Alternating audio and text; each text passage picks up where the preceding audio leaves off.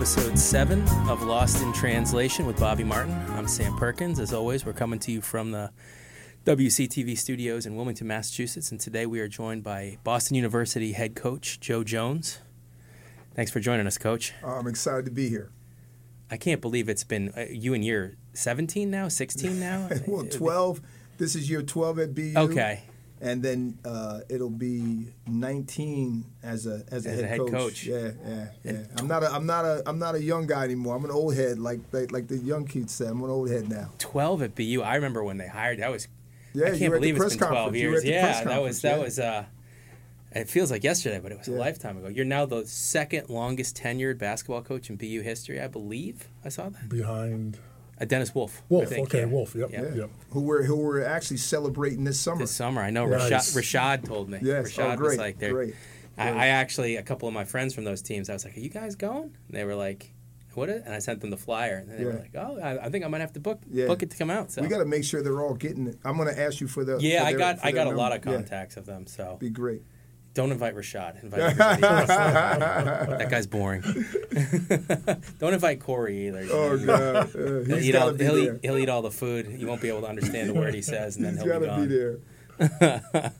well, I, I'm really excited, um, you know, to have you in here because you're a coach that I've respected a lot, and it's interesting the the respect that I've had for you actually has grown a lot as I've gotten more removed from the game. When we got to know each other, I was doing the website, I was covering it, you know, and I, I moved on from that for the most part. But I've learned over the years that I think a lot of people that are unfortunately in every industry, but in industries like like college hoops are not maybe the most honorable people. And the more and more people I get to know, the more respect I have for you from everything I hear who you are as a person, as a dad, just as a human being that is in an industry that doesn't always um, place a premium on being a good human being. I think. Oh, man, I, I don't I don't know how to respond to that. Uh, that's that, those are unbelievable words, um, and you know I, think I've been blessed to have a father um, who was just visiting me. He's 82 now. Uh, that that raised me and my brothers and my sister a certain way, and then I just had great people along the way. You know, kind of show me the way and and um, you know kind of provide some some direction and some mentorship uh, and some opportunities that um, have put me in a position to do what I'm doing now. Um, I just talked to my, my college coach this morning. Uh, you know, he's uh, he's 73 now, and um, he left me a message early in the week, and I had to get back to him, and we had a great talk because I spend a lot of time with him and his family when I played for him in Oswego State, and talked to Jay Wright last week, and he was getting off the beach, and so I've had these wonderful people um, that have really. Um, you know, really helped me and, and nurtured me and developed, uh, helped develop the, the coach and the person that I am. Were you? Because I know that your trajectory through a coach. You started off. You were a guidance counselor, right? Yeah. And you like were coaching middle school basketball. I know Yeah. you were a player, obviously, at Yeah. at, at SUNY Oswego, uh, which is Division three school. Yeah. Um, but were you thinking about a career in coaching all along, or when did that when did that come about? That's a great question. I was, you know, I was like, you know, like Bobby, like the rest of us, probably like you as well. That, you know, when I was a young guy, I just loved sports, you know, and played all sports. Played in the in the, in the playground, you know. Um, I was I was just one of those guys, uh, one of those guys that was thought of himself as an athlete from a young age. Um, and then, you know, uh, I got really serious about basketball uh, and started to understand I had to put more time into that, and that kind of been became my, you know, my love. Uh, it was probably eighth, ninth grade, um, and wanted to just wanted to play in college, you know, and thought of myself as a Division One player. I wasn't nearly as good as this dude next to me. I wish I was, and ended up, you know, going to a great place for me that was a great fit. Um, and then what happened was the summer before my freshman year in college, uh, my best friend's older brother um, was a college player. Uh, he was my idol. Uh, his name was Robbie Weingart. He actually led the nation in assists uh, in 1985 when he graduated college. And he said, "Hey, come with me uh, to this place called Kutsher Sports Academy. It was an overnight camp uh, for eight weeks where you'd work. Uh, the Maurice Stokes game is played there every year, um, but it's really a it's really a, a, haven. It was a haven at that time for for bas- for college basketball players. Uh, they had their own league. We played other other camps, Um, and so I had I, I was able to play against Division One players the whole summer because that's the guys who worked this camp. And I went there, and um, I also was a counselor for a bunk of ten kids in a bunk, me and a co-counselor, and that was that was a lot of fun. And then I was also a coach, and I coached and trained. I coached and worked with kids during the day. And and the first practice, you know, they, they we had to pick our team, and then we coached our team. In the first practice, I I, I really remember feeling, um, you know, just this this overwhelming um, emotion while I was coaching, and I'll never forget that you know and and that's kind of when i was like wow this is this is kind of a different feeling that i've never had this before you know even as a player i never yeah. really felt kind of felt mm-hmm. the way i did in that first practice and i think it was just one of those deals where you know i'm a emotional person i have a lot of passion for the game and outside of playing it that was kind of a different element of of how i got in tune with that part of who I was.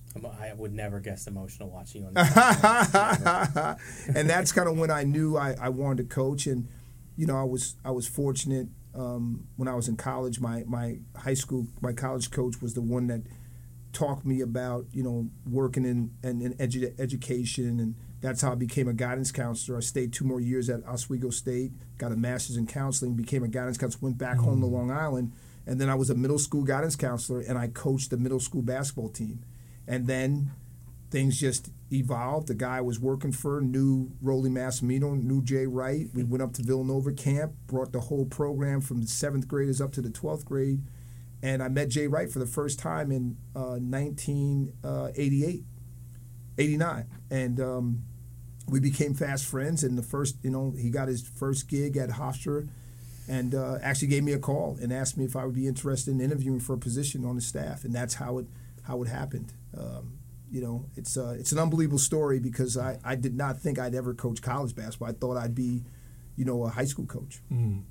So as as a head coach now, you started off uh, talking about your history as a guidance counselor.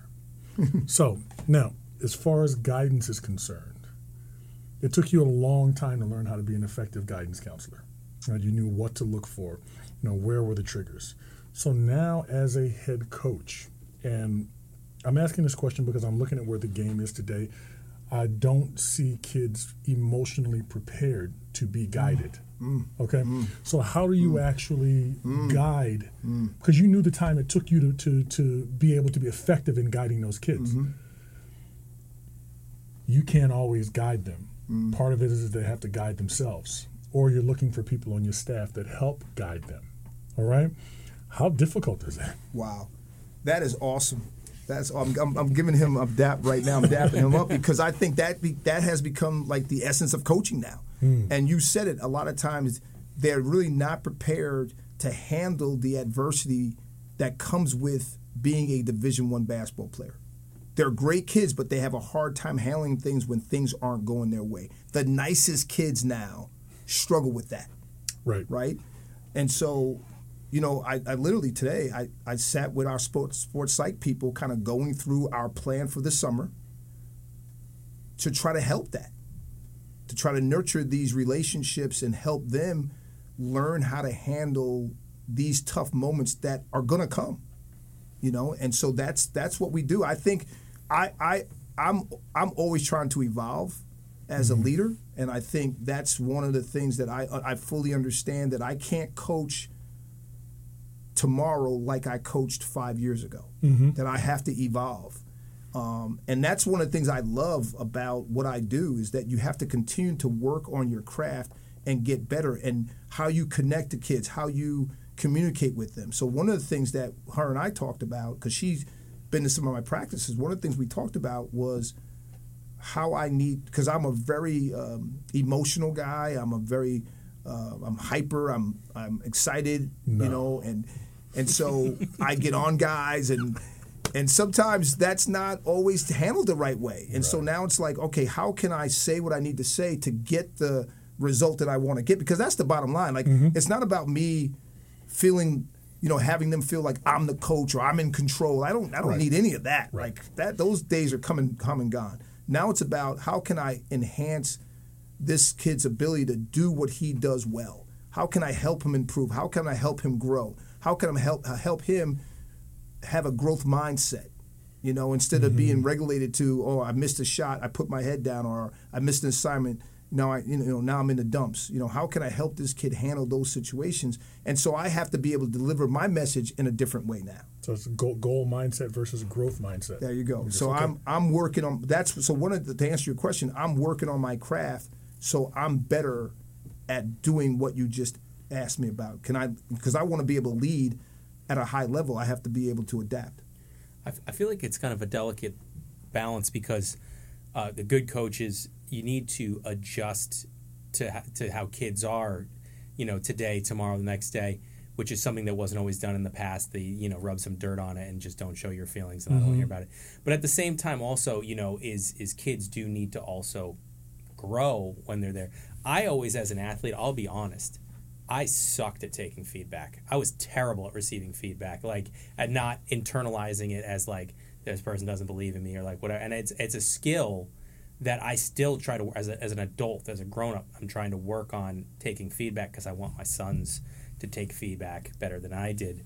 What advice do you have for kids? Because as a coach, like you are going to try and deliver the message as a modern coach who's evolving in a way that they're going to receive it, but they're still going to have to. You're going to have to deliver some blunt stuff sometimes. And what advice do you have on kids on, on like taking feedback for at, like athletes? Yeah, I, I you know, like I, the same advice that anyone would say. You know, listen to listen to the to the message, not how it's being delivered. Um, you know, I think, and I, I'll go the other way. I think I have to be able to give some of that blunt feedback, but I have to be able to give maybe some stats, maybe some video. I have to offset some of those things with showing them why you know maybe why they're they're failing at something or why they're why they're not doing as well as they think they're doing. So you're bringing the receipts, like they would say. You got receipts. because I think right now like I'm I'm coming at you mm-hmm. and guys are being the way you were. They're being very defensive right? Right. I'm like that's not true. That's not true. That's not true. All right let's let's look at the facts you know and and let's show you the facts. And I think the more you can you can give the receipts and you can give the feedback, but you have to have receipts now. And then you also have to work on the relationship so now they're not as defensive as they once were. You know, uh, some of this some of this is on us as leaders because we're dealing with a certain type of kid now. Yeah. That no matter what you say, that's just who they are. Yeah. You know, so uh, all right, I could say, well, that kid that kid's messed up. I can't. Well, this is what you're dealing with. So how can we work on that? I just hired three young guys on my staff, and the number one thing I told them is their job is to help bridge this communication. And I want feedback from how, from what they think the kids are seeing because they're that age now. Yeah. And help me, help me, help them. You you mentioned evol- you wanted to evolve as a coach. You wanted to. Uh, we all evolved as players. So, but in order to do that, was it? My question is, was it actually the coach, or was it the guy looking in the mirror? Because at some point, the evolution is going to involve an involution, right? You have to be willing, Yes. right? Yes. Learning Yes. mindset to actually learn. And a lot of times, education is painful Yes. right? I am not as good as I thought I was. Yes. yes Man, yes, this guy yes, is on my butt every Yes, day. I was the man where I came from, Yes. right? And you, you mentioned, you know, a different type of kid. So, you know, what are what are the main influences? Maybe it's that you've got a bunch of lights in your face, right? You're so concerned about all these lights shining Yeah, around yeah, you yeah, yeah, that you know you, you don't get in touch with the Not if you go to together. BU. Not if you go to be, you know, you never get in touch with the light within yourself. yeah. How do you grow from that? Yeah. You, it, it's very difficult. Yeah, And it's a process, mm-hmm. but it's a process. Like I think mm-hmm. that's the thing that we all have to understand is this is a different kid. You're right that at some point it is what it is, though. Right? It is what it is. You mm-hmm. have to get better at those things. You have to be able to accept criticism. But I also think it's just a process that you have to understand that you're going to have to work to chip away at this thing as a leader. That you're not just going to get because I'm as you're talking, I'm thinking into my head about my team and I'm thinking about individuals on my team, and I'm thinking about like, all right, I'm just chipping away. Mm-hmm. I'm just chipping away because they they are defensive. They are having a hard time. And also, the world around them is so different than when you Yeah. and I grew up. Mm-hmm. Like, so every, all the things that we learned, and and and and we had to go through. These kids, Yeah. you know, they're hearing something completely different. They're hearing about name, image, and likeness. Yeah. They're hearing about their own brand. They're hearing about the transfer portal. They're hearing about basically things that when things are not going well for me, I have an out. Yeah. And we didn't hear that. We were not able to go home and start complaining. Your dad and your mother were saying, "Shut up. That's your coach. If you're good enough, it's going to work." That's all you heard. And you not, did, Yes. not to mention social media too. I'm, Oh. I'm not trying to bang the drum, but like if it existed, you know, I graduated high school in 2002. Mm-hmm. Like so, this is going 20 years ago. Feels like yesterday. Sometimes it does feels feel like- to, to the house But, 20, yeah, 20, 20, years ago. 20 years one. ago already. But, if if Twitter, if Facebook, and if the you know can't like amazing camera phones and being able to put if it existed back then, I wouldn't have graduated high school. I would have been I don't know where I would have, but I would have been in some kind of trouble for real, and and and let alone college. So I don't I don't know how kids and coaches navigate this whole social media world where like everything you do as a con and kids are emotional. I was very emotional and impulsive, and like you get mad, you get whatever, you get inebriated, right? And you just post something really stupid that's going to come back to haunt you. Mm-hmm. I, I would not want to be a coach dealing with that. Yeah, right that now. that is a true component. Like that is a, and everybody knows it, but that that's a huge impact on what these guys and how these guys are feeling about themselves. I mean, this is listen. This is a this is a this is a man. This is a big time job. Trying to be the leader of a div- of a Division One sport mm-hmm. in basketball now, it is it is a much harder job than it was five years ago because of all the things you're talking about. And to try to keep those guys, like the thing is, like there are times you can keep them focused on the right things, and shoot, two weeks later you're looking around going, "Oh my God!" Then you got to get them back on track. Like, can you mm-hmm. just be a program that this is this is how we do things. This is how we play. We're very consistent. To do that is really hard. It's really hard to do because of all the other influences that they're getting that we had. We didn't have to deal with any of that. Right. You know, Right. we just stepped in Yeah. line because there were no other. There was no other way to go.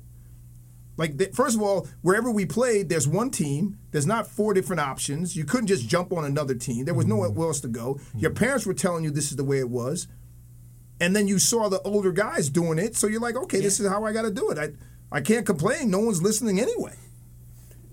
You know, number one, I will say, in, in just talking about in just in the last twenty years and talking about BU, there's no way if social media was twenty years ago what it is now that Rashad Bell would have made it through four years at BU. I'm gonna say that right now, uh, my guy Rashad. But um, as an as a as an aside, um, or or not as an aside, but as more the the focus, like I you said something that, that struck a chord with me, which is I wasn't good at feedback, but I didn't have great relationships with my coaches. And you talked about relationship building, and the coaches that I received feedback from much better were the ones I felt like genuinely knew me and cared about me as a person beyond just being a student athlete. And yes, you need a certain level of ability to play at that level. You need, you know, certain natural ability, but um, you, for me, the coaches that that relate to their players, and I'm not relate doesn't to me mean like baby them or anything, but like that take a genuine interest and have a genuine relationship with their players. I think it goes a really long way, and I think that it for generations of players and coaches was very underrated. It was like, no, they just need to get out there and play for me. And that, what is your view on building relationships with players? Because you guys, I know the transfer portal hits everybody, but I've been shocked that you guys haven't been hit Yeah, the way, yeah, like, yeah. I mean, and, and we'll talk about the COVID era in a second, where you could have kids can have six years, or there's even a couple that have had seven in a school. And I was looking through the roster, you know, from a distance, and I was like, like two years ago, probably after I was like, oh yeah, Walter Whyte, he's gonna be gone, he's too good. and he's been around for like seventy five yeah, years yeah, now yeah, at this yeah, point, yeah, and hasn't transferred or you know, Suk made uh, uh, he'll Yeah, trans, you know, yeah. you just when there's a guy that's that comes in as a freshman, and they're almost too good to stay four years now, where you can just transfer and not, and not have to sit out. Um, it's been shocking to me to see the consistency of your roster and your best guys are staying Yep. um, from freshman to end of eligibility, Yep. and I feel like that has to speak to to your relationship with them because BU is a wonderful school. It's a great campus. It's in a great city.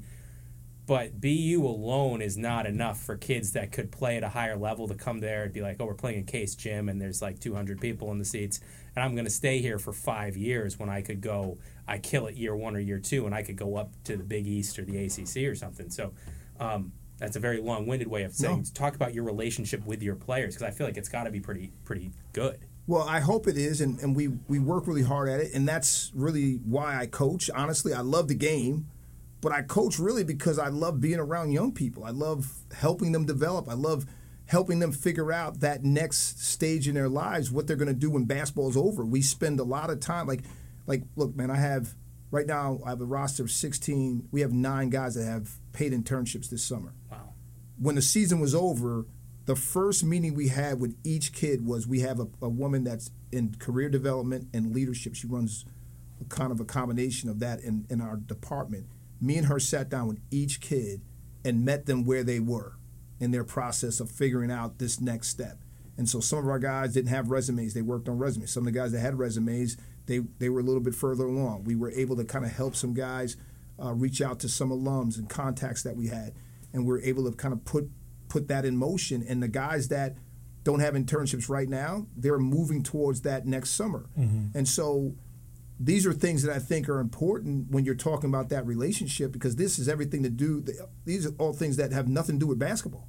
You know that we're saying, hey, dude, you're we respect you for who you are as a person, and our job is to make sure. Part of our job is to make sure that you have an idea of who you want to be when your playing days are over. We have to work towards that, Right. and let's put some time into that, and let's invest in that. So that that's an example of what I'm talking about. And then you know, I think we we we had some special guys. I thought, I think overall we do a really good job of of making guys know that we care about them. And then we had some special guys too. I think you you you got to give you got to give some some onus to Javante McCoy, who was a good enough player to mm-hmm. leave. Mm-hmm. You know, any year he wanted to go, he could have moved up and played. You got to give some some love to Suk Mathon, who turned into a great player as a senior and even a better one as a super senior and could have left and Yeah. played at a lot of different places. And we all talked about Walter Whyte. He could have left after year one. Yeah, And he- Walt's he- going on his sixth year. But let me tell you what happened with Walt. So Walt comes in as a freshman, and him and I had, you know, uh, Walt was raised by his mom, and you know he had you know some tough situations growing up, and wanted to have someone that was a, a role model, a male role model for him, and someone that he thought he could have a connection with. And him and I really kicked it and, and had a great great relationship during the recruiting process, and it's only improved now. And and one of the things that Walt said to me in his freshman year is like, Coach, I just I want to be able to help people. And I said, okay. He said, I'm thinking about uh, becoming um, a social worker, and that's what his mom does. And I said, look, that's great. I think that's a an um, you know honorable profession. I was a guidance counselor myself. I said, but I think you could do something that could maybe impact more people. And I said, I think we should start to look at the field of public health for you because I think you could get into a lot of things within the field of public health that can help you. And so on my block, on my street, Joe Joe Allen, if you look at CNN and during COVID, he was probably on all the time. He's Yeah. the he's the he runs uh, public health at at um, at the, uh, at Harvard, and so Walt worked for him after after his freshman year, and he's worked for him every year. And Walt got a so now Walt has a master's degree. He's working on his mm-hmm. master's degree in f- field of public health, and this summer again he's working for Joe Allen and his team.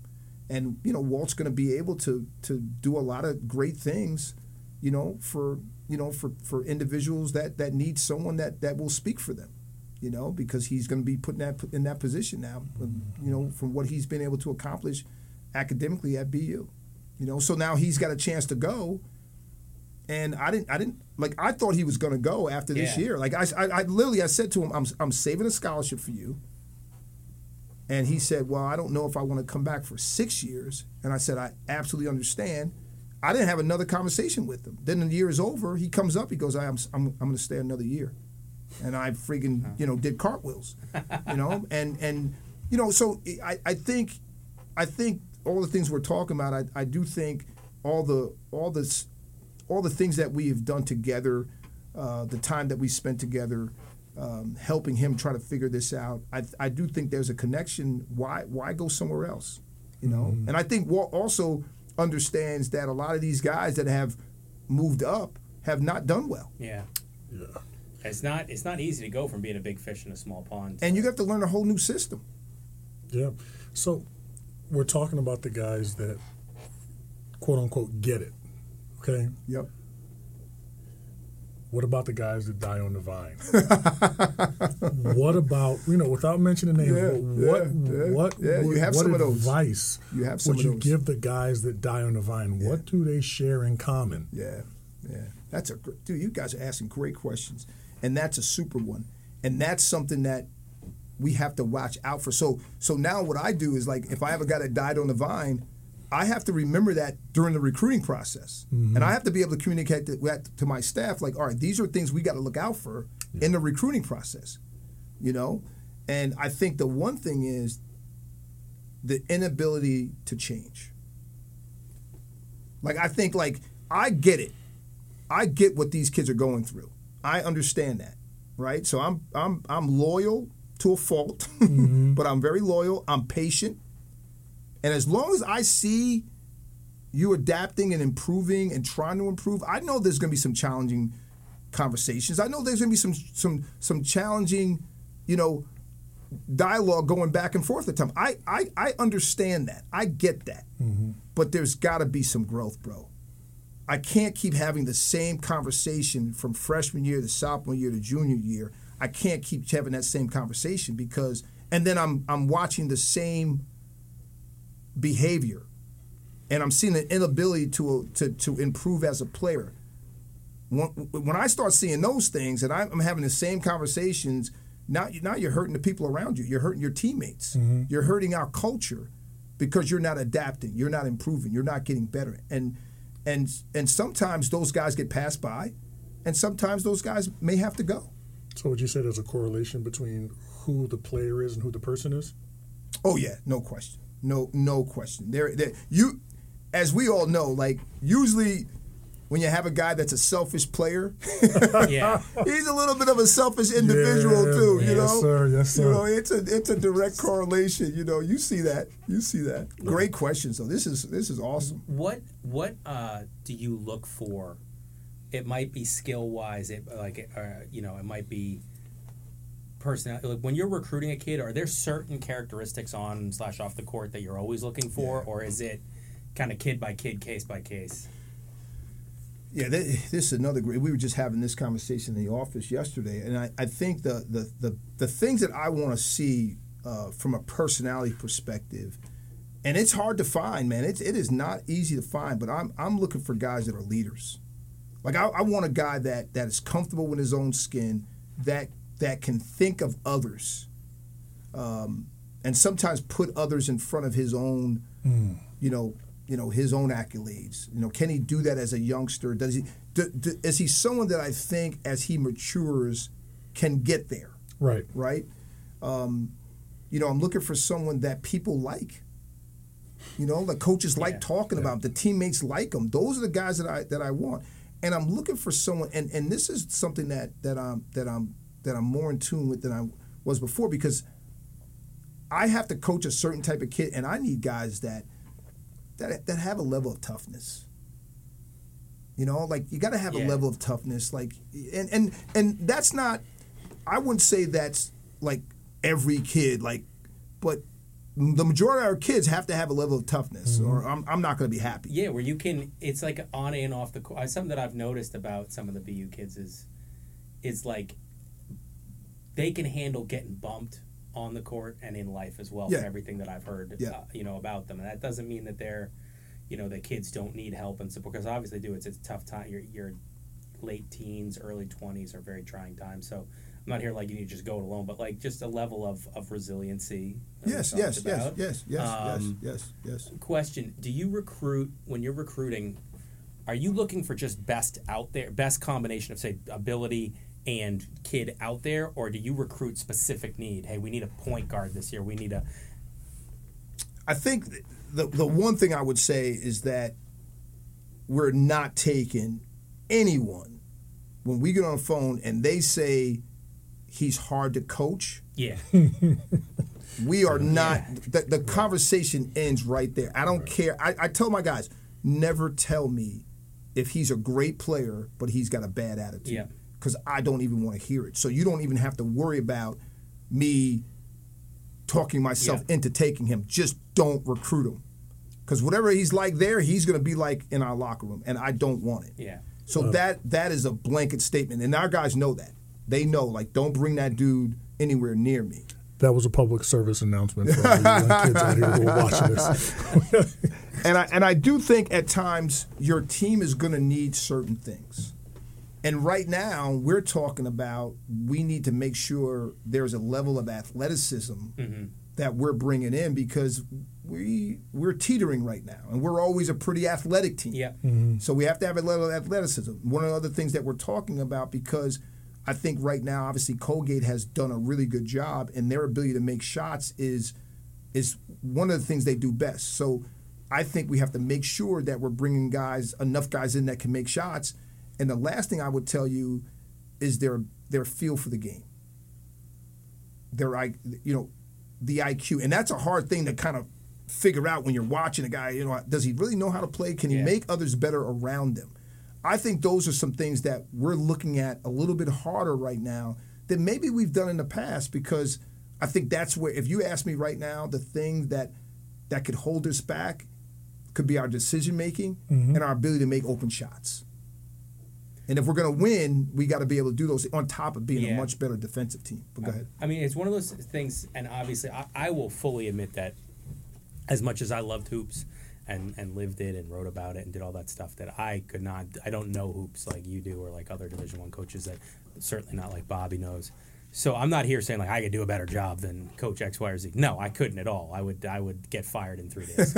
but um, I do think that in watching so much of mid-major, low-major hoops, I did get a level of you can step back and see trends that work and don't. That maybe coaches in the moment don't have that kind of perspective always. Yep. I used to go nuts. There would be certain coaches and certain programs, not putting them on blast, but who would be so married to their scheme that they would totally overlook or just bury really talented players because they weren't they didn't quite fit the scheme. Like you have a coach at a mid major pro or low major program that's like you know we really need to get like a six nine step out four who can shoot it from out to twenty five feet, and I'm like. Mm-hmm. I would like someone to hand me five hundred thousand dollars tomorrow, and me not have to do anything for it.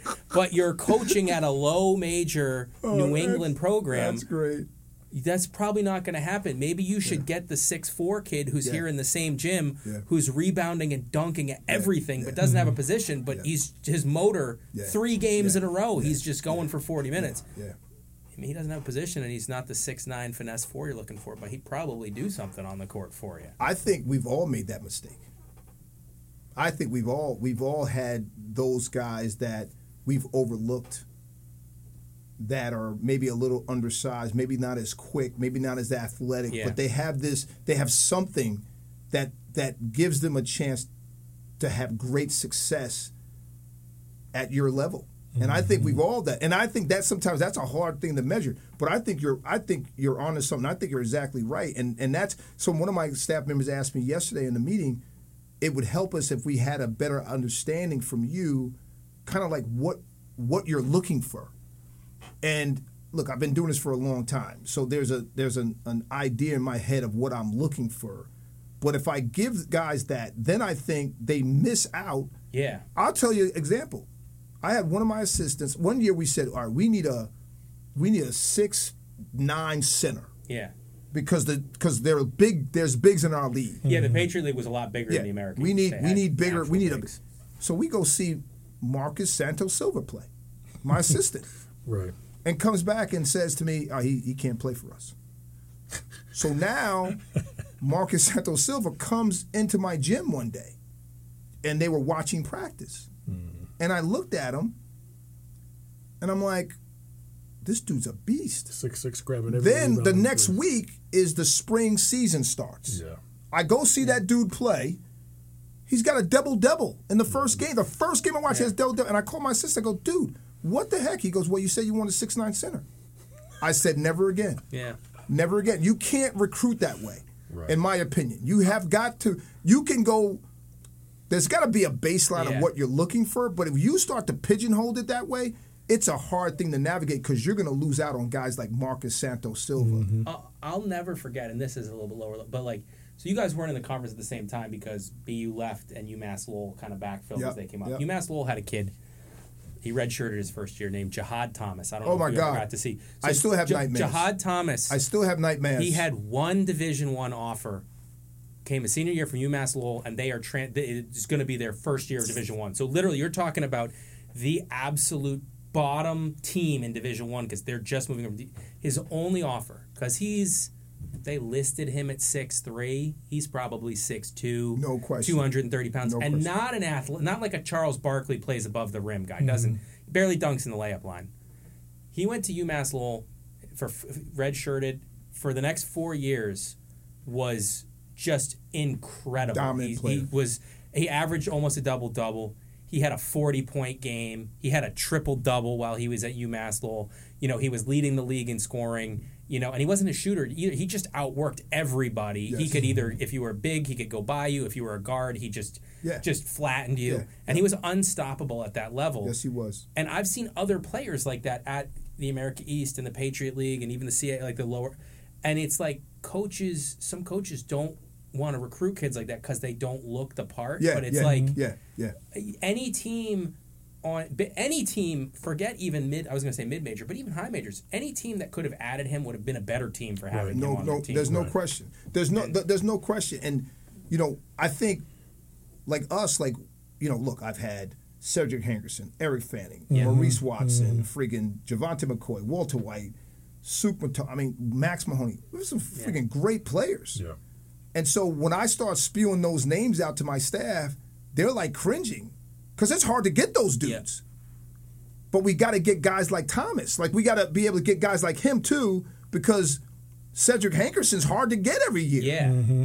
You know, you're, we beat out Virginia Tech and Minnesota that year Yep. to get him. So it's like you're not always going to get that Nine guy. times out of ten, when you're a, a mid major, you're going to lose that. You're gonna lose that It's- battle. He's a very special kid. We try to recruit Geo Baker. We went nuts Yeah. on Geo Baker. We recruited, and he had no offers at that at, at you know the Big Ten level, Yeah. Mm-hmm. and we exhausted ourselves. And as soon as they watched him play in the spring, it was over. Like we're not getting that kid. Like you know he could create a shot like that, but but you run you run that risk at times. You can't do it with a lot of kids. You got to do it with the right kids. But we got to find some guys like him. Like Max Mahoney was that guy. Yep. Max Mahoney oh, was Oh, a guy. play, man. Max He Mahoney was was a a guy player, that a lot nice of player. people passed on.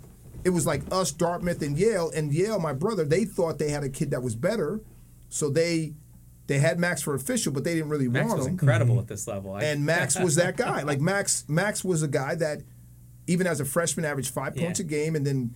13 as a sophomore, and then broke the school record three years in a row for field goal percentage. and- athletic and, big. You won know, us a championship. yeah, yeah. I mean, and I'm going to talk about the championship season specifically. I, want to get there for for COVID because, but you know, I I it just to me every year. I'm, I'll tell one. I'm not. I haven't told too many stories about you know. no, This isn't. I'm wrong plenty, but certain certain coaches this year are not listening to me when I tell them, hey, you might want to look at this guy. Several years ago, there was a kid that I actually. So I was on. I had finished up my playing career and was playing in the semi-pro summer league that had like former pros and then current college players and a couple of really great high school players. And I caught a kid one one year. Our first game was incredible pitcher, and they're like, "Hey, he's a pretty good basketball player." I went and saw him play, and I was like, "Oh my god, this kid's incredible." I reached out to every Pat single Connaughton? Yeah. every single America East coach because that was I was connected with.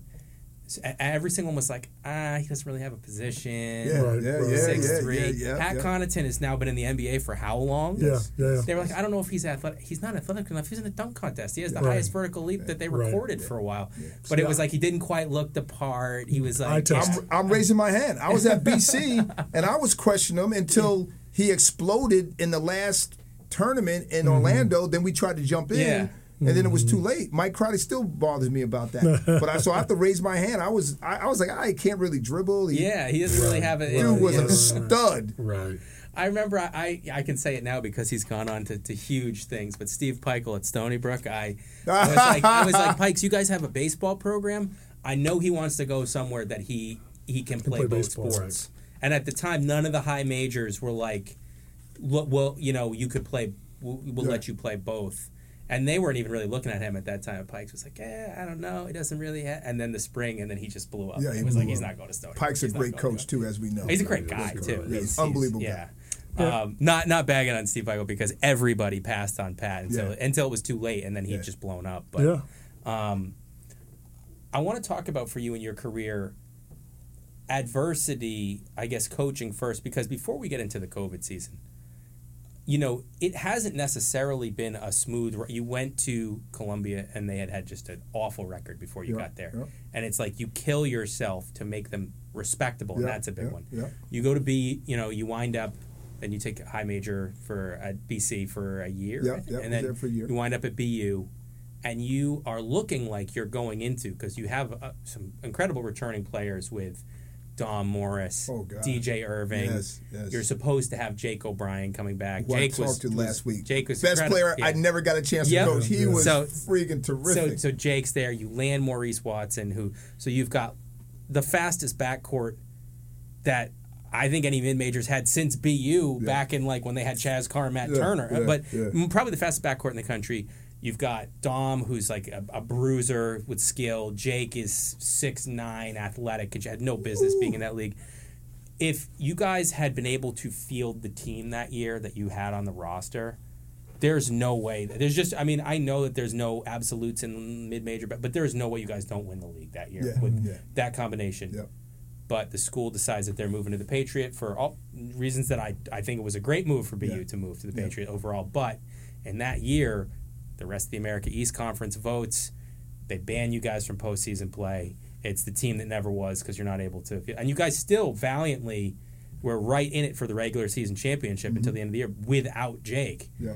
but like how tough just take me through that year when you look like you're going to have this amazing team and you still wound up having a great team but but like like a real program changing defining team and before you can even have an official practice it's like yanking the rug out and how did you navigate like coaching those kids and, and, and helping those kids through it and at the same time there must have been some real personal internal like disappointment sorrow almost over man we could have had a what could have been before the year even begins you know it can't can't really be Yeah, you know, it, it you know, it was a tough emotional time, honestly. Um, and nobody knows we actually had a transfer kid that was coming in that we probably didn't even need, but he kind of fell into our lap, and he was a shot blocking stud. He came and visited us, so we had him. i remember he, that i remember you got but then because of the ban he Once Jake left, Yeah, he left. He did. yeah. So he never he never came. It never he but i committed. remember you guys were supposed to have a big yeah, time talent which would have been really good. Yeah, we would have been lights out. We would have been a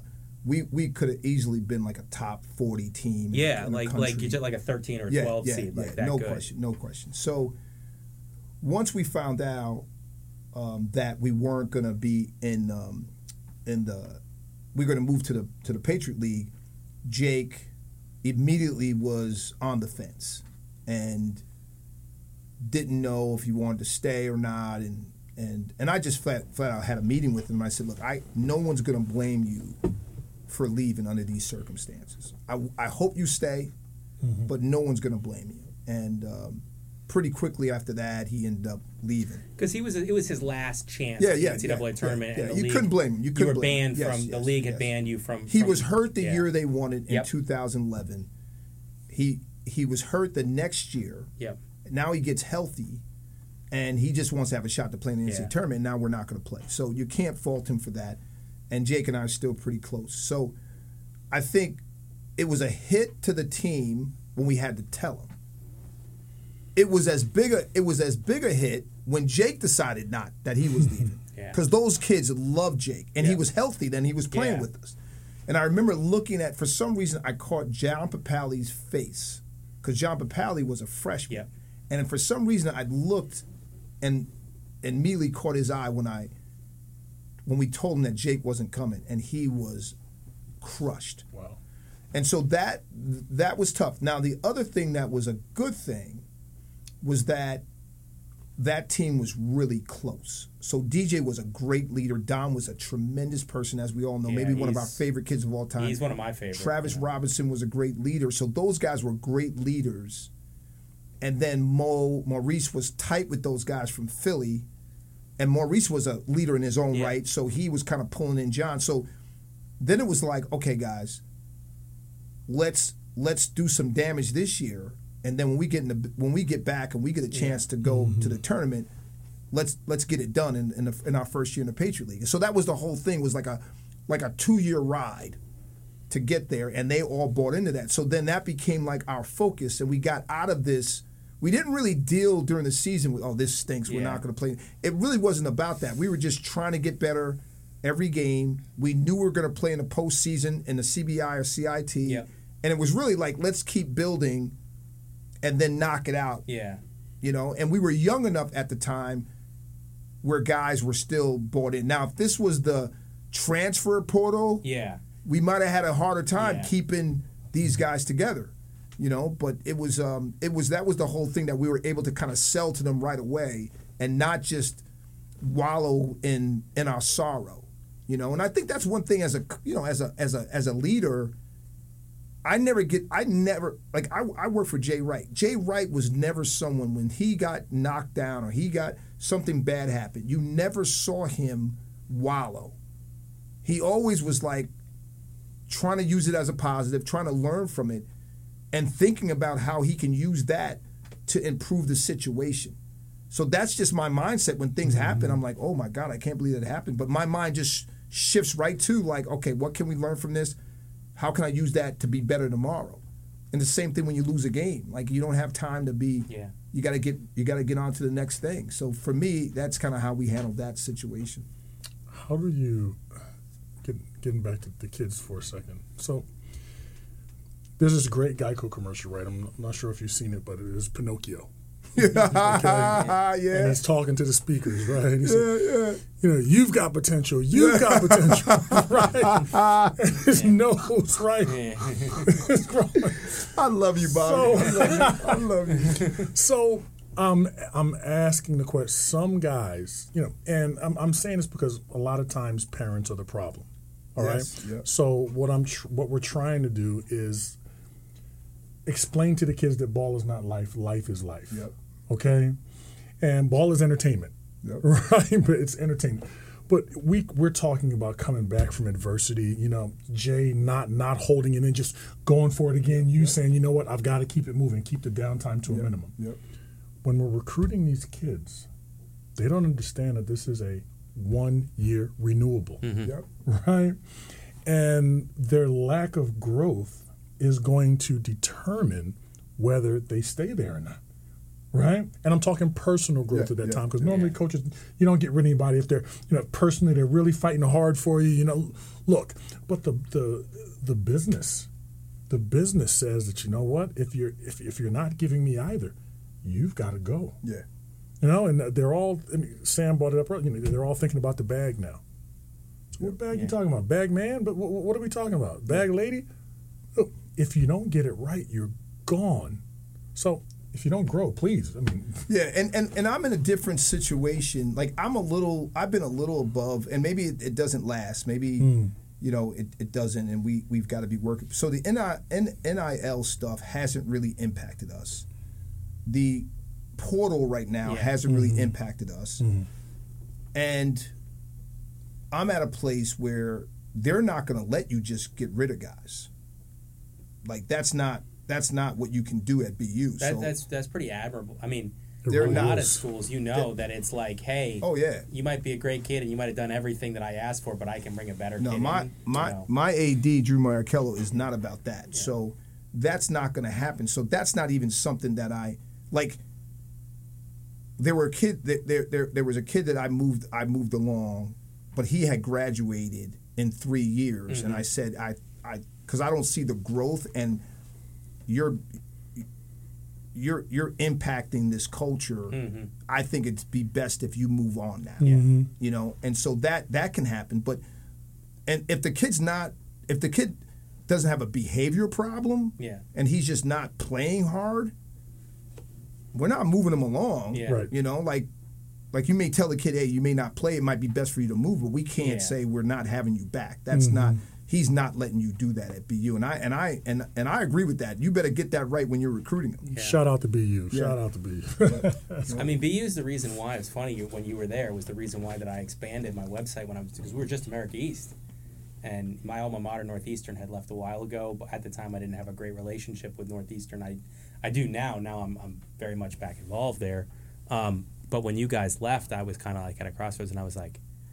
There's no way I'm not covering BU. so we're just going to have to expand and do Yeah, yeah, yeah, Patriot yeah, League and some other stuff. yeah, yeah. I want to ask you about the the year that you guys so because you had some really great teams near misses Yeah. patriot Yeah. league championship game Yeah. lost to american had an incredibly talented team Yes. with dom and Yes. dj and Yes. and um, and mo and uh, it's very hard to to the best team over the course of the year at the big time schools they're going to get a bid to the ncaa Yeah. tournament. It's not going to come down to one game in march.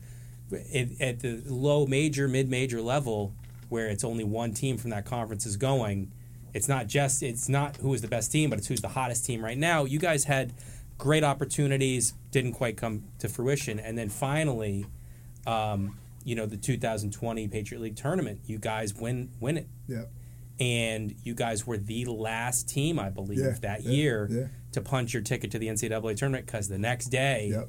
Yep. they canceled it because Yeah. that was when The, covid the came The world stopped. Yep. what just take me through that experience i know you've told it a bunch of times uh, but take me through that and then on a personal level where you you'd never coached in the ncaa No, tournament as a head coach no, no. and you get that you know there's a lot of you put in a lot of time at a school where um, th- this is not knocking the athletic department at BU at all. I love the athletic department there, but but it's just you're you're in a major league town. You're at a hockey school.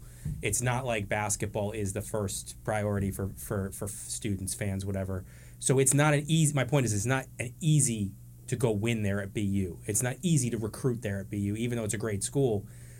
It's just not as easy as some other schools. So you really have to slog through it to get to that point of, and then you go on the road and you beat the you beat um, Colgate. Colgate at their place, and you've got this incredible team, and and Walter and Max and all the you know, and then it, that you don't actually get to experience the NCAA tournament. Just take me through that. What that Yeah. was like. So I think the first thing I'd say is when we lost in 2014, we were clearly the most talented Yeah. team. We were a great team. And I did a poor job of getting them ready for that for that experience. You know, our, our whole thing was, you know, we we had something to prove. We had some guys not make some all-star teams.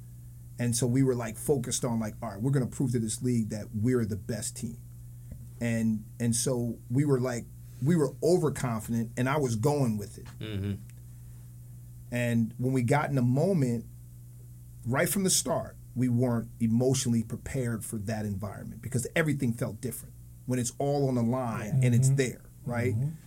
And so I just put that in the back of my head, right? That went in the back of my head. We we, we got beat pretty badly, pretty soundly by by a, a, a very good American team, and I just put that in the back of my head. So this time around, when we got to the championship game, my whole thing was I got to prepare them. I got to prepare them. So one of the first things I did was I brought in, we brought in, we, we went to Colgate two days early, and we just played the we played music during practice, just to emulate what the environment was going to be like, how loud it was going to be, mm-hmm. and and and so we did that for two days, and then we just talked about this game is going to feel different. You know, we can sit here and say whatever we want, but it's going to feel different. It's going to be different. It's going to be a different energy. We've got to be able to embrace that moment. Outside of them being a great team and making shots, we got to be able to embrace understanding what's on the line. And we got to embrace it. And and so the team went out and we played arguably our best game of the year. And we played loose and we we, we were in the moment.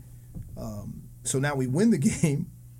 And earlier that day, I think the NBA was thinking about stopping or someone got mm-hmm. COVID or I remember I remember seeing that.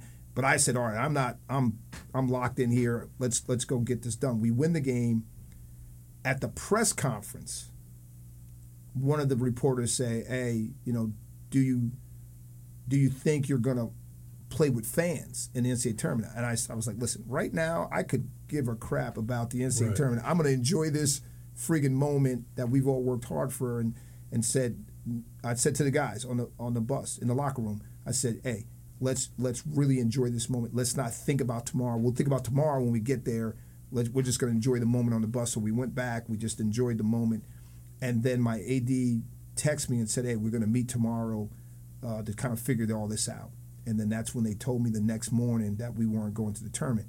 But I had already kind of come to that conclusion that this wasn't gonna It's March gonna thirteenth. case. Yeah. March thirteenth. That's crazy. So then we had then we had to tell the team. And the women who was playing in the championship game that earlier that day, they were crying because they didn't even get a chance to play. No, I think they were in the semifinals. They didn't even get a chance to play for the championship, Yeah. and they were they were crying. So I told our players in the locker room, I said, "Look, guys, like, like I know this this is this is this is a, a huge blow, and obviously there are there are bigger things going on in, in, in the world right now that are bigger than playing in the NCAA tournament, and I get it. I go, but the women didn't even get a chance to play in the semifinals. We got a championship, you know, and we should feel good about that, you know. And and I think the guys understood the magnitude of what was going on around them. I think later on, when you think about it, it hurts. Yeah. I think a couple of months later, when I was like in my basement during COVID, going, "What the freak am I doing?" Right. Yeah, I was like hot. I was like, "Oh my god, we, you know, you know, you go all this way." Just some bullshit. Yeah, yeah, yeah, yeah, yeah. you know, and uh, honestly, that's how you felt.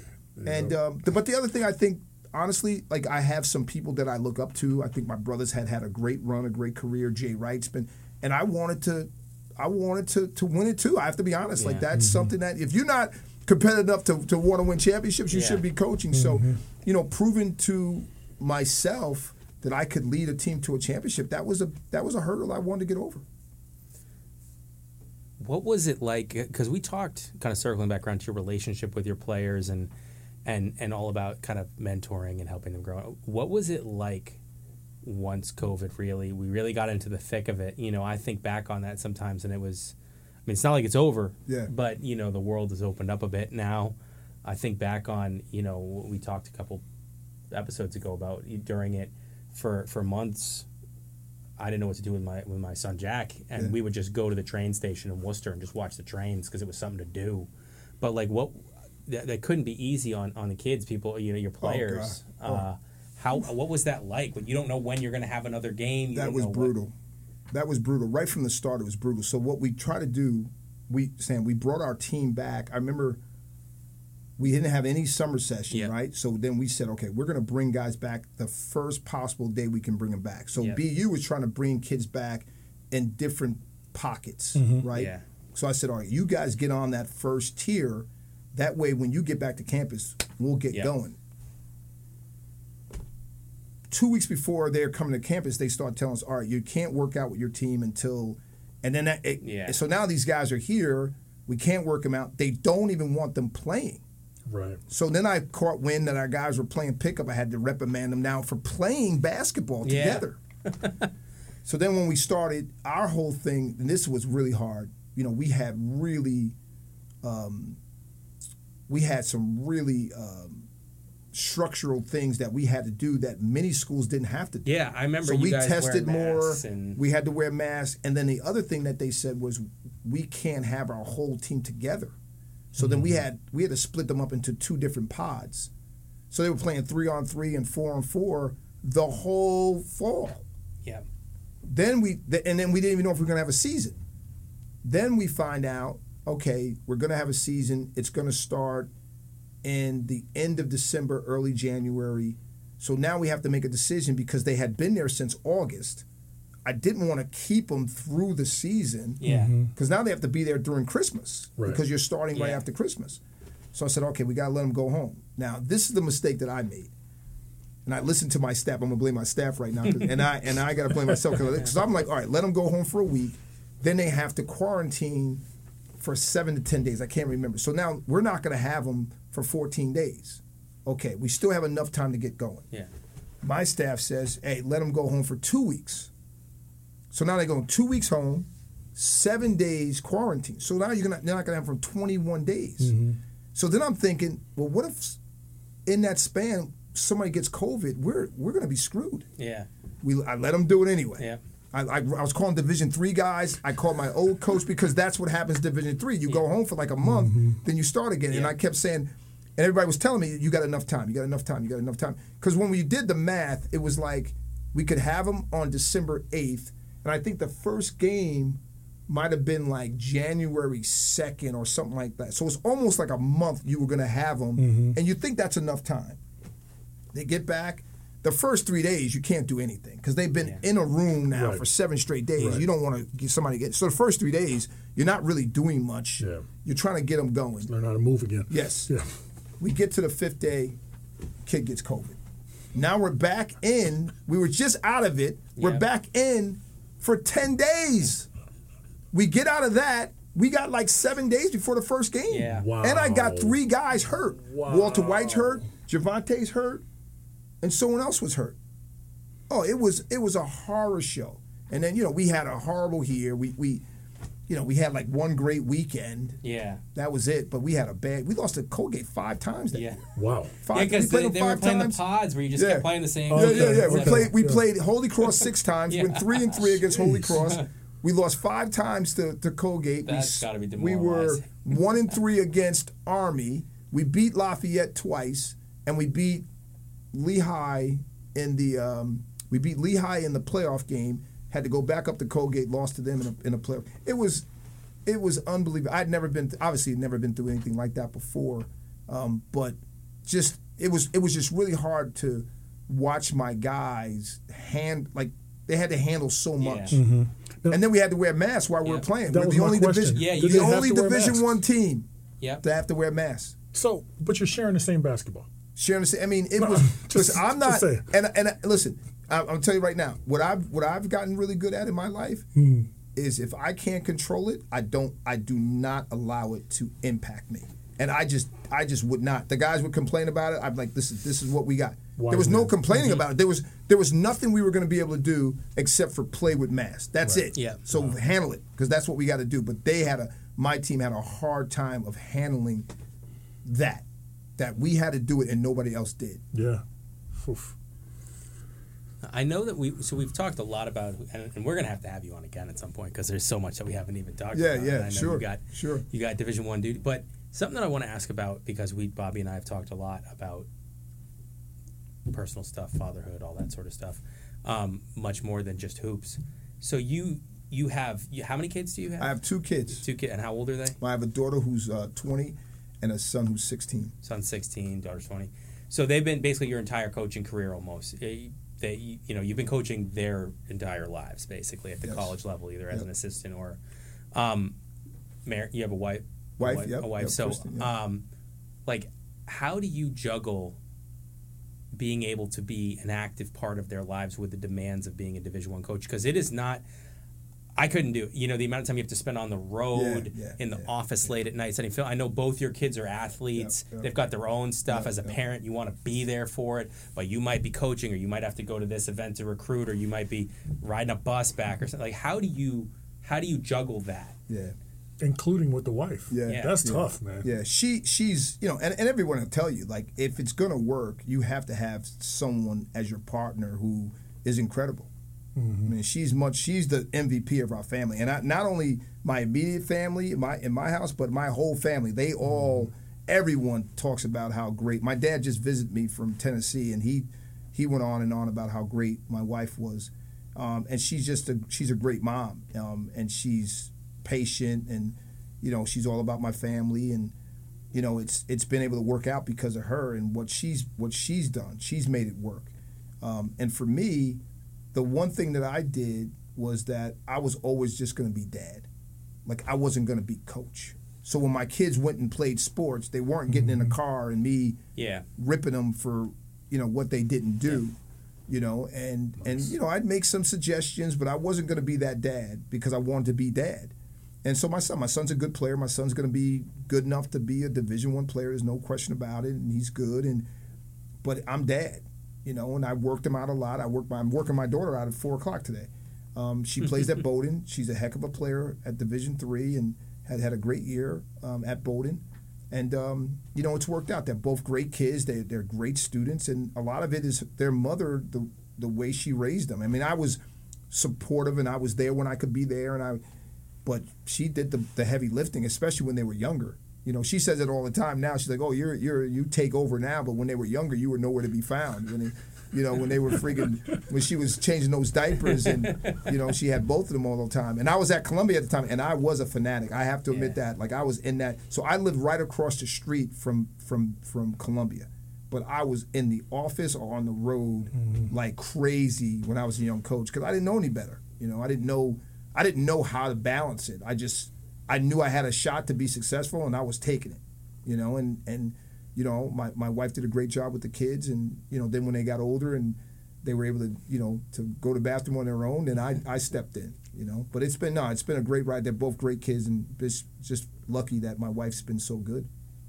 Yeah, that that's great. I mean, I, I love the fact that you said you just wanted to be dad. Yeah, yeah. How how tough is it to recruit kids? I mean, do you look at the parents also? Oh God, yes, yes. And you said it, like, like listen, man. I just wanted you to say it. That's all. Listen, man, like you know, it, it is, it is, it is, it is really incredible. And I, and and people, you know, you know the way you love your kids. You you, you know you know the Yeah. way you love mm-hmm. your kids, and so obviously you're you're distorted in your view Mm-hmm. because of your love for your kids. Like that's that, everybody understands that, but when I'm in the recruiting process and I'm hearing some of the things I'm hearing about the coach, about the way the kid was being used, about I'm out. Yeah. I'm listen. If the dad is like that, the mom's I'm I'm out. Public service announcement. I don't even mess around. Like I don't and, and, and sometimes you get it wrong because they fool you. They fool you. Yeah. Right. But if I hear if I hear that that this is I'm wrong. Now the other thing I tell the parents when the kid commits is or before the kid commits, like, listen, I'm not listening to anything you have to say about basketball. Do not don't even bother calling me or texting me because Yeah. I'm not even gonna respond. I'll have my assistant tell you that I'm not gonna respond. Your your son's gonna come in and talk to me if there's an issue mm-hmm. and we'll deal with it. But don't ever call me about this. But don't do it because I'm not I'm not responding. And so I, I tell them flat out. And then what I do if anybody calls, I just right in front of the team. I don't tell them who it is. I said, listen, do not have your parents calling me. This is not high school. That's right. This is not AAU. You're you're a grown you're a, you're a young man now that's growing. You need to figure this out, and your parents aren't going to be able to help you figure this out. So you need to come to me, and that's how we that's how we've done it. And and and there's at times some distance between me and some parents at times, and I'm okay with that. I'm mm-hmm. literally okay with that because I'm going to treat their son like my own. That's one that's one thing I'm going to do. I'm going to treat that dude like he was my son. And some parents can't handle the kid's role. Some of them can't handle. Some of the, sometimes the kids handle it better than the parents do. Mm. So you might have a you might have a you might be struggling with the role, but you're not going to struggle with me helping the kid get an internship, me helping the kid make sure he's going to get a tutor, me making sure that that kid's getting his paper in, me making sure he's okay emotionally. Like, no, the dude's going to get treated great. He may not play the way you want him to play, but he's going to get treated great. So we've talked about being just dad with your kids, and we've talked about coaching and recruiting, and you, you kind of brought up, and that was I was going to ask about. So I've heard about your son a bit, you know, and I've heard that he's going to be a Division One player. That he's a good player. How do you handle that? Would you recruit your own kid to play for you? Yeah, so that's I think that's a real question that that him and I are going to have to deal with. You know, like this weekend, you know, he had four straight games. He scored over twenty. He had he had 23s in four games. Like he's he's going to get there, and he and he's a kid that's got an upside. So yeah, I mean, I, I've better. heard from people that Yeah. just people that know the game that, Yeah. that he's a Division One player. So He's got upside, and and he's going to be able to. I think he's going to be a, a kid that people are going to going to recruit at Yeah. my level, and I do think. I do think. If he can mature, it could be a possibility. But I don't think either one of us really want that. yeah, So does your brother recruit, recruit So he, so that was the first time. So if, you know, James is, J- if you know James, he's a little different than I am, and I'm not going to say that's a, it's a bad thing. I'm not going to say that he's a little different. So for the whole time, Bobby, he's not, he's never really been like, you know, have you ever thought about Jay, Jay coming to play for me? Have you ever thought? Never mm-hmm. say. So this time, this weekend, I I sent him the edit of, of Jay. First time he said, "Oh, he, he needs to be he need, he, he needs to be a bulldog." I'd never heard that before until now. Now he he had 23s in four games, four straight 20 point games. Now he needs to be a bulldog. let, let me tell you about your daddy. Yeah, Let me yeah, tell you yeah, yeah, yeah, yeah, yeah. Come yeah, with me. yeah. Now you and your you and your brother, you guys have had I know like closed scrimmages where the two teams played, Every year, every year. but you don't play during the regular season. No, not anymore. Would we played when we're, when I was at played- Colgate. I Yeah. mean uh, Columbia, and he was at Yale. We played seven years in a row. Was that was that tough coaching against your brother? I mean, Yeah. It was. It started out fun. Look, the first time we did it, Sports Illustrated came in. They spent two days with me. They spent two days with James. They did a whole story on I it. remember Yeah. that. It was friggin' awesome. So it was cool the first time. The second time we played, we he came, we played at my place, packed house. David Stern, God bless his soul, was the head of the trustees. He came to the game. He sat in the front row. We had it was unbelievable. We beat him in double overtime in a packed house, and the kids stormed the court at Columbia.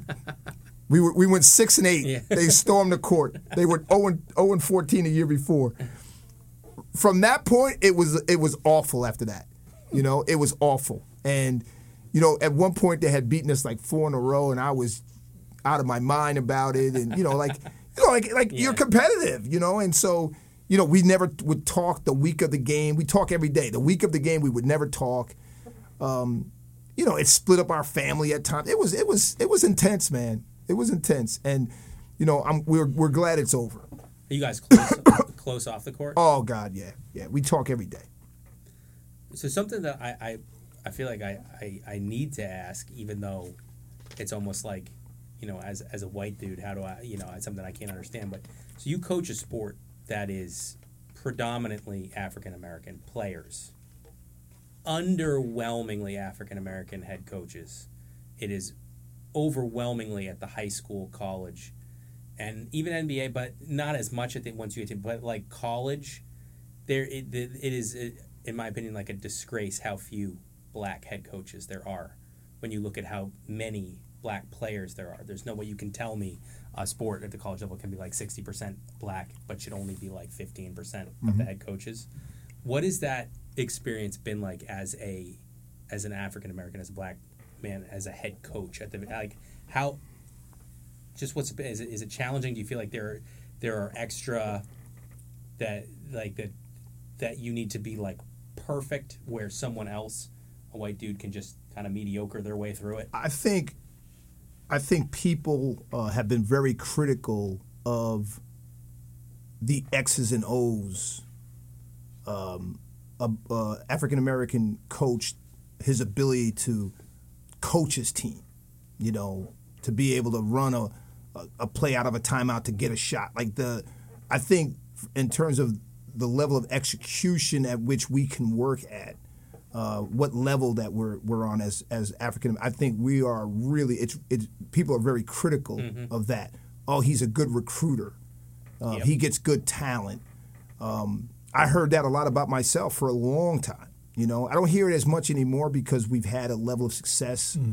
But for a long time, you know, and I think it's yeah, you you you, we're we're in a position where you have to really prove yourself more than maybe our white counterparts have to have to in terms of our ability to coach the game and our understanding of the game.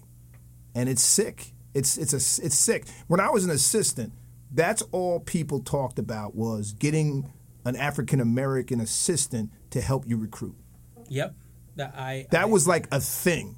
I got to hire, and, and people still say I got to hire a black guy. They don't want to hire. They may not want to hire a black guy, but they feel like they have. They feel like they have so they can have a relationship with their players through their assistant. But but it's like make no mistake. I'm not going to say even in my opinion because it's not. It's so blatant that I, I'm just going to state it as fact. When you have people that are constantly questioning the ability to, to like X's and O's Yes, yeah. of every single black Yeah. potential It's a racist head coach, statement. it is. It is thin, very thinly veiled Yeah, it- racism to, Yep. because you're saying these dudes that are good enough to play the game. And you have to you can't just talent your way through basketball. No. You got to understand the Right. game Yeah. In your sleep Yeah, to be able to yeah. execute as a Division 1 player. No question. But you're saying, "Oh, you know, they're good enough to play the game, but they're not good enough to understand the game in a way to be able to coach it." It's just racism. Yeah, and and it's and it's not I'm not saying that's in my opinion. No, just it it is racism the way that the the ability to game plan for every single black head coach at one point or another, and assistant because every assistant wants to be a head coach for the Sure. most part. The, the the the ability to game plan is put under a microscope and criticized No question. and doubted in No ways question. that it just is not. No question. you know, it, th- th- that's it's it's such a tough subject to deal with because, you know, on one hand, you're you're an African American coach and you're deal, you're looking to recruit some African American players to you know like give them a chance also, right? So it's a great sport to play. So now you're under pressure from you know what you know what would be considered you know racist ideology, Yep. okay. But at the same time, I think the thought process is Maya Angelou still like air, I rise. Because you don't have time to think about it. right? You got too much other stuff to do. Yeah, yeah. Right? I, I mean, it, it, is- it is to me. I couldn't. No doubt, brother. You, you said it. You said it. I just like personally, I don't understand, and I could spend a whole episode of it, and it's not.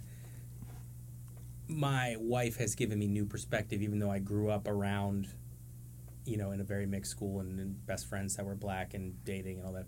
My wife, because she is a she was a social worker, she now runs her own private practice, is able to explain things in a way to me and experiences mm-hmm. in a way to me that even though I thought that I was enlightened, it's still like I, I couldn't I don't I don't know how you go through a day as a black man in America, let or just a black person, let alone a lifetime. Like because the weight of that, of dealing with all that and that unfairness and inequality, and then with uh, like you have one bad year, one bad season, which is a couple months. You can have one bad month as a Division One coach, and suddenly it's like, oh my god, my job's on the line, and like that kind of weight from both society and then the profession you're in to me is like I don't know how you how you manage that, how you how you deal with that kind. of You know what I think? You know what I think takes over? We we all played sports, right? Two points to make. We all played sports. We never played because somebody wanted us to play. There was that music of that basketball. There was something Yeah. we wanted to prove it to ourselves. We just knew that we were going to have to play against somebody else. It wasn't about me being better than you. Yeah. It was about me finding out how good I could be. I'm reading a great book right now, right? Um, uh, Viktor Frankl, okay, uh, Man's Search for Meaning or somewhere, but he's a Holocaust survivor, right? And he's talking about going, he's a psychotherapist, and he's he's talking about his experience through the Holocaust, right? And you know, he was in Auschwitz, stayed there. They were going to let him out, um, but he chose to stay with his parents.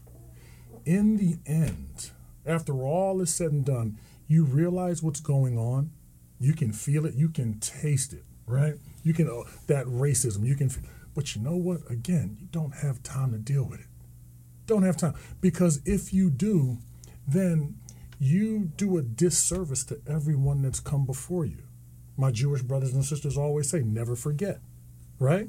Well, we do the same thing. We never forget. Our parents brought us up a different way, man. It's no different. Yeah. You know, it is what That's it a, is. That's a great point. That that's a great point. I mean, I, I know it's there. I feel it, but I don't wallow in it. You know, because they because then they win. Mm-hmm. You know, my thing is, and I and I'm, I'm I'm with you, Bobby. I'm not really trying to prove anything to anybody.